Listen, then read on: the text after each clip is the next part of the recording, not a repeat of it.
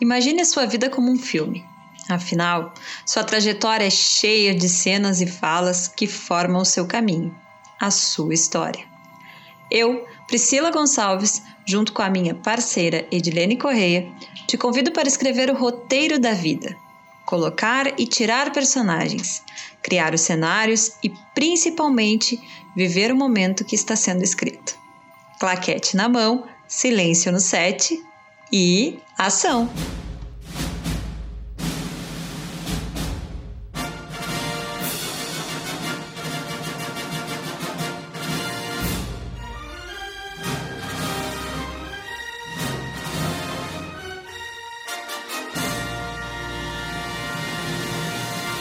Olá, encontrados! Chegamos a mais um cenário, a mais uma cena.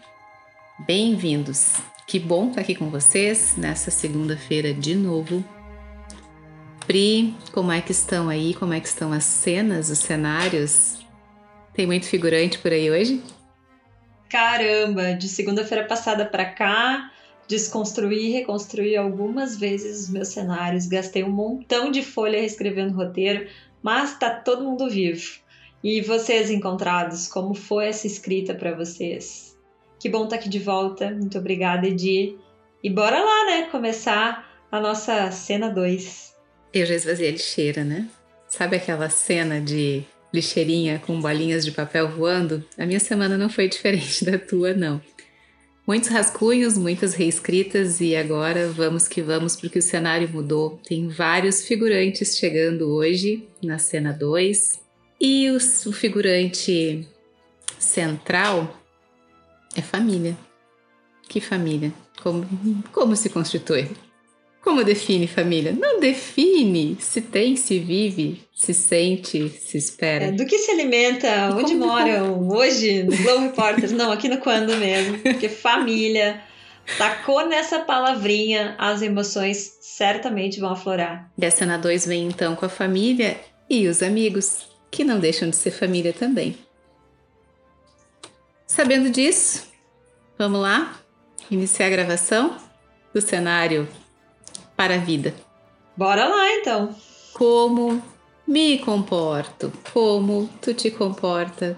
Como nos comportamos? A conjugação, o tempo verbal é no presente mesmo. Como que a gente faz isso com a família e com os amigos? Primeiro ponto, a gente já começou falando é família A, né? Família. Simplesmente assim. Mas a gente tem sido a mudança que quer ver no mundo.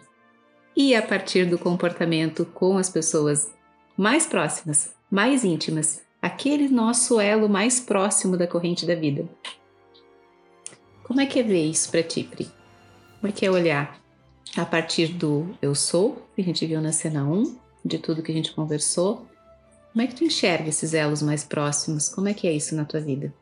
É, é, é muito legal a gente trazer esse conceito na cena 2 da família e dos amigos, justamente para trabalhar uma coisa que tu, que tu já citou que é, família é família, é aquela que tu escolheu para ti e que muitas vezes é, o elo de sangue não conta tanto quanto o elo de, de cuidado, de carinho que, que se tem numa amizade mas o que, que eu tô vendo, né? E, e como eu tô encenando ou apresentando o meu roteiro para essas pessoas. É, por que, é tão mais fácil eu muitas vezes falar que a cena dele está errada e a minha é que está sendo construída de maneira certa, né? A gente que mora longe das nossas famílias, né? tanto eu quanto a Edi, a gente tem pai, mãe, irmãos em outros lugares. É, como que, como que a gente vê eles? Quantas e quantas vezes, Edi, tu não saiu de casa para ir visitar o teu pai e pensou assim: cara, eu amo meu pai, mas lá na casa dele tem isso que eu não gosto, isso que eu não gosto. Na minha casa não, na minha casa é bom. Só que eu também penso assim, às vezes, quando eu tenho que ir pra Pelotas, eu penso, puta que pariu, vou ter que almoçar meio-dia, cara. Eu almoço um pouco, mas lá na casa da minha mãe é o quê? É a cena dela que mandou almoçar meio-dia. E daí eu fico pensando o seguinte: tá tão mais fácil eu julgar a cena do outro, né? Sem nem ter pensado se o meu roteiro tá errado, ou se o meu roteiro tá mal escrito, ou se aquilo faz sentido. E como eu me apresento dentro dessa cena quando eu chego na minha mãe, quando tu chega no teu pai, de todas aquelas coisas que tu não gosta, tu chega e fala que tu não gosta, tu monta um personagem da boa filha e simplesmente aceita almoçar ao meio-dia ou aceita as coisas que tu não gosta, como é que é, é entrar e participar dessa encenação do outro que automaticamente é, tu escreve o teu roteiro e a tua cena antes de sair de casa como tu imagina, como tu gostaria, como tu queria que fosse, sempre tendenciando para tua escrita, né? E obviamente, do outro lado, a pessoa também escreveu a dela. Tem certo, tem errado, né? Como que a gente consegue eh, ter essa diferença de, de, de percepção de que eu tô invadindo ali o camarim do outro e, e aqui já não me pertence mais. Ih, que exemplo ótimo para começar. Ah, sim. Me pegou de jeito, né? Foi lá no fundo do cenário, lá atrás da cortina e puxou de dentro daquele baú que fica lá. Intimidade então, é uma merda, né? Esse... Gravar com um amigo de 19 anos, a pessoa vai lá, ah, peraí, é hoje. Ah, então, o que, que, que trouxe, né? Puxando lá de dentro desse baú. Esse exemplo é fantástico porque para a gente pensar, né? Para projetar a partir dele várias outras coisas. Situação de almoço em família. É, eu não, realmente não almoço, Priscila. Não sei se se liga disso, mas né, como a gente está tanto tempo, quilômetros de distância. Mas realmente eu não tenho uma rotina de horário certinho, prontinho para almoçar, muito menos nos finais de semana.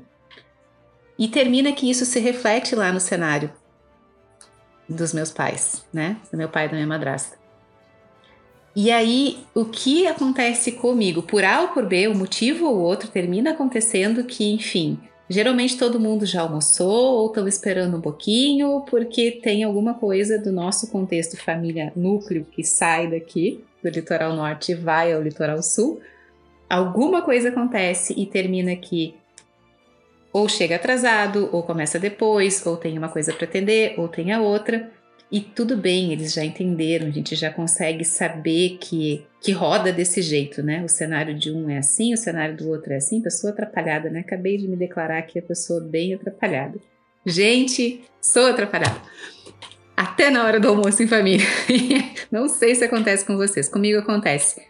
E aí, o que, que é esse start que tu trouxe, Pri, para mim, que eu gostaria de compartilhar com quem está aqui nos escutando? É, é normal, é tranquilo, é sereno? Esse sobrepor de cenários e de modos de ser e de tempos diferentes de acontecer? Ou, às vezes, quem está nos escutando sai que nem eu já saí muitas vezes, carregada de culpa.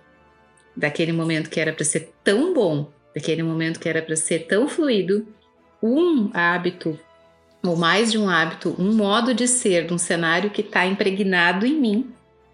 Terminei chegando lá naquela cena para compor, e mesmo com a compreensão de todos que me amam, eu terminei me sentindo culpada porque eu não consegui me inserir no cenário deles, como eu gostaria. Mas será que, que aí eu, eu reflito muito assim, a falta de percepção tá em qual dos dois roteiros? no teu que foi até lá, né? Mesmo sendo convidada, mesmo sendo a tua família, mas de toda forma é tu que tá entrando naquele espaço, é tu que tá entrando num outro camarim, ou naquele camarim que tá te recebendo e naquele espaço que tá te recebendo não ter esse cuidado de tá, tá bem, é, a Edi vem aqui uma vez por mês, justamente pela distância. Será que uma vez por mês eu não posso almoçar a uma, uma e meia? É, olha como é complicado, né? Porque a gente entrega sempre o melhor da gente para cada convívio, né?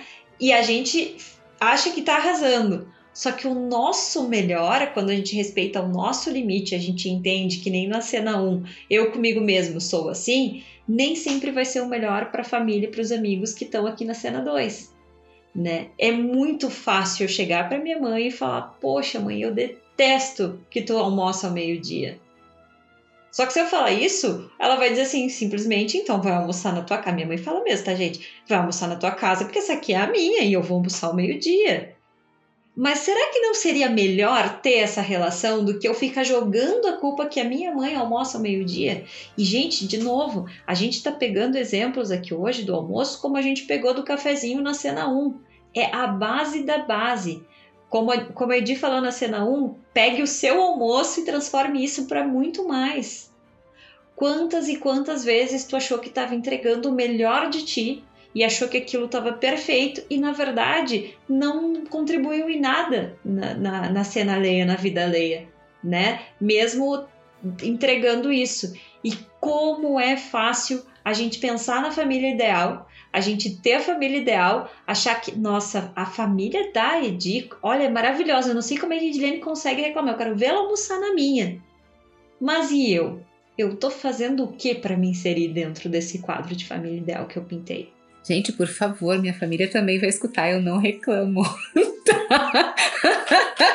eu amo, amo tempero, amo a comida, amo tudo, amo a paciência que eles têm de me esperar quando isso O Alan, acontece. que é o nosso editor nesse Vocês... momento, deve estar pensando: será que eu corto? Será que eu deixo? Não, pode deixar, Alan, deixa aí. Pode deixar, pode deixar, pode deixar. e vocês amam também esses momentos?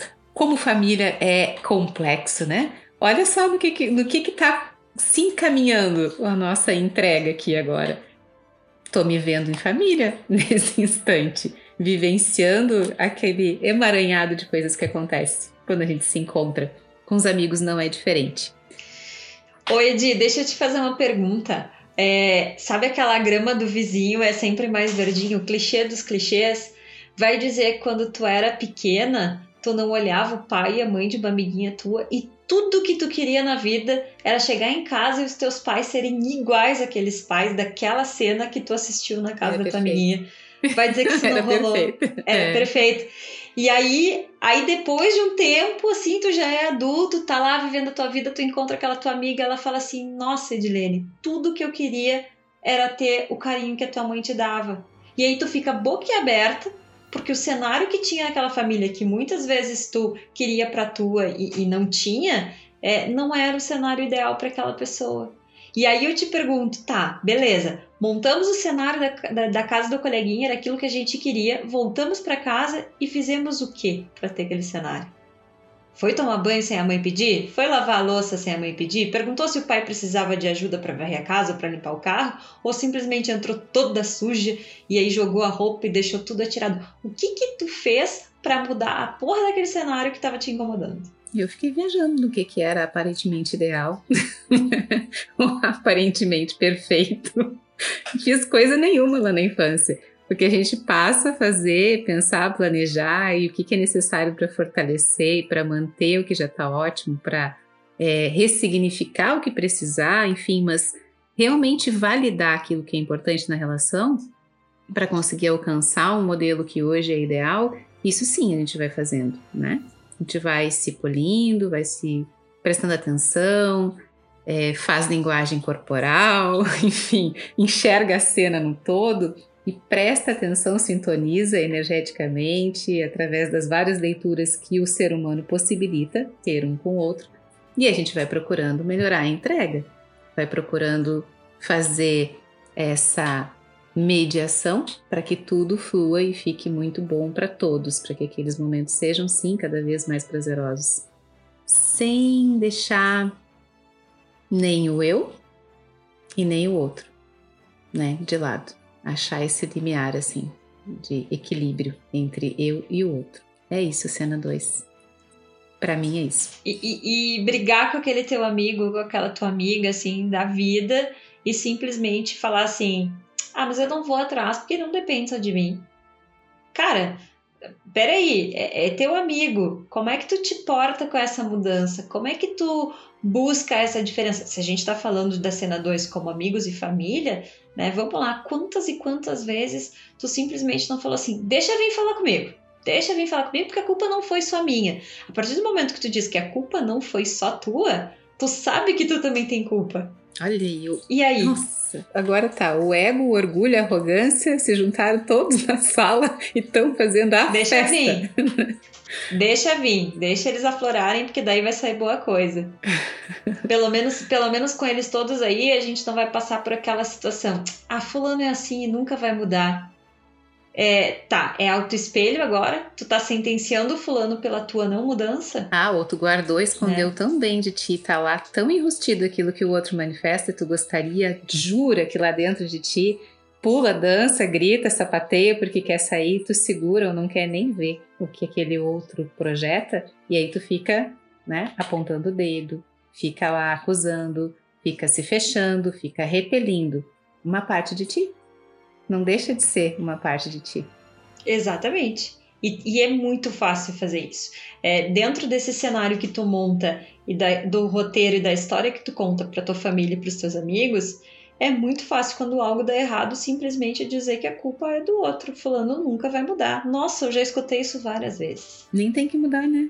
Exato, tá incomodando é a ti, não é o fulano, né? Ele, ele é ele do jeito que é, ela é ela do jeito que é, e cada um no seu processo, no seu tempo de se reconhecer, de encontrar o seu eu sou na essência verdadeira. Então, o que importa é o que a gente faz com isso tudo que a gente percebe, com isso tudo que a gente vive. O, o nosso papel enquanto protagonista daquela cena, daquela situação, porque é a tua leitura, né? Se tu perguntar pro, pro teu amigo, pro tua amiga, naquele, a descrição daquela mesma cena, diz, ah, conta, grava um áudio pra mim contando o que, que foi vivido nesse final de semana em tal situação. As três, quatro pessoas que estão ali, cada uma vai contar de um jeito diferente. Pode ter muitas semelhanças, mas vai ter peculiaridades que cada um, como observador, enxergou sob o seu aspecto, passando sob o seu prisma para enxergar aquela cena. Então não tem certo e errado, ninguém tem que mudar ninguém. A gente precisa estar tá cada um conscientemente no seu papel, no meu entendimento, respeitando o papel, a cena, o espaço do outro.